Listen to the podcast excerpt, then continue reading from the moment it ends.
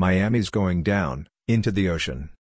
Over the years, watching the Super Bowl, whether in person or from home, has turned into a family tradition. 2020's Super Bowl will be held at Hard Rock Stadium that is minutes away from Miami Beach.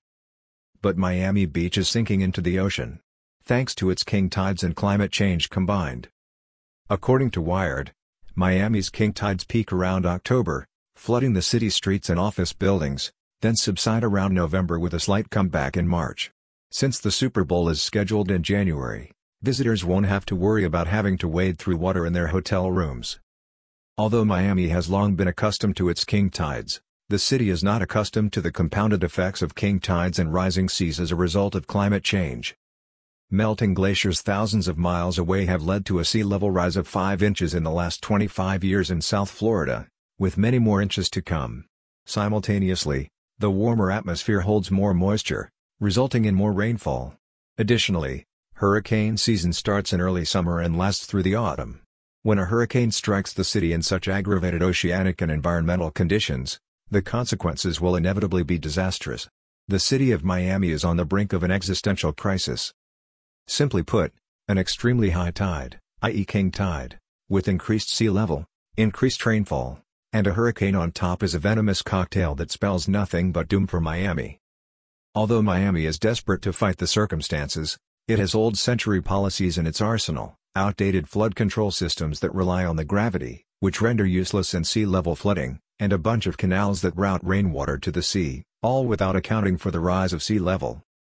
Given its popularity year-round for both sports and concerts, Hard Rock Stadium will be the worst hit since it sits directly on one of the canals and contributes to much of Miami's economy while sea level rise show no sign of stopping. Scientists predict Florida could see a 2 to 4 feet rise in sea level by mid-century, i.e. 2050, and a 3 to 6 feet rise in 50 years from now, i.e. 2070. It could be even higher than that. But that's not all. Disaster looms below the surface of Miami. The rising seas cause Miami's porous limestone base to be per-waterlogged leading to flooding in the event of rainfall. Instead of being able to escape via the limestone base, that area is already taken up by ocean water, resulting in stagnant water on the surface, home to breeding grounds for infectious diseases, unwanted pests, and harmful pathogens. With the water comes more vector-borne diseases, says Cheryl Holder of Florida International University, and co-chair of the Florida Clinicians for Climate Action. So we already had dengue and Zika, and we expect more of this happening if we continue with stagnant water, sea level rise, and more extreme weather. Given that Miami's Super Bowl is being held in January, there's a relatively low risk of contracting these deadly diseases as a result of cold weather. But there's no guarantee after the cold weather subsides.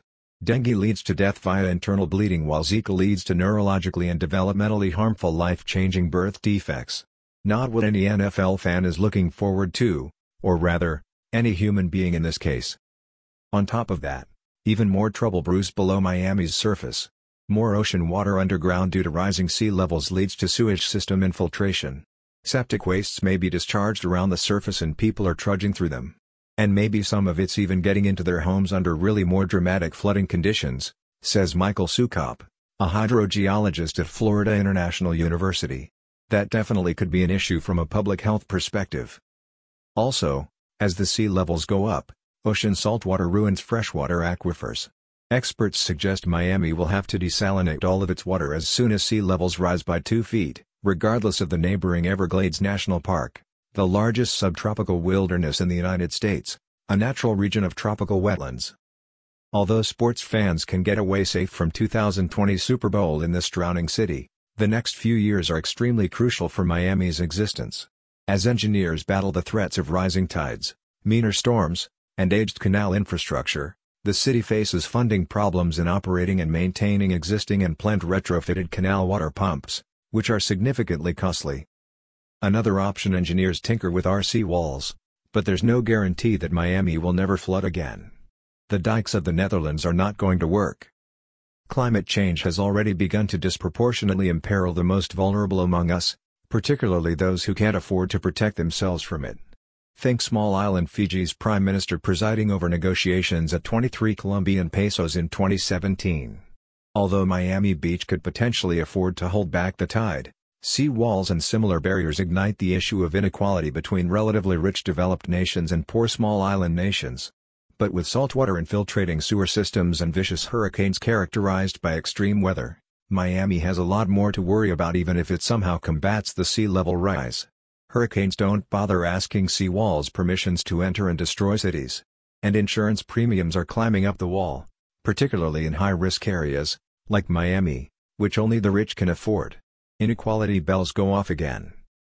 Then there's the last option, to back off, or simply, retreat, and surrender to the sea. For example, San Francisco is surrendering part of a coastal highway to the ocean, intending to use an expanded beach as natural protection against the rising sea levels.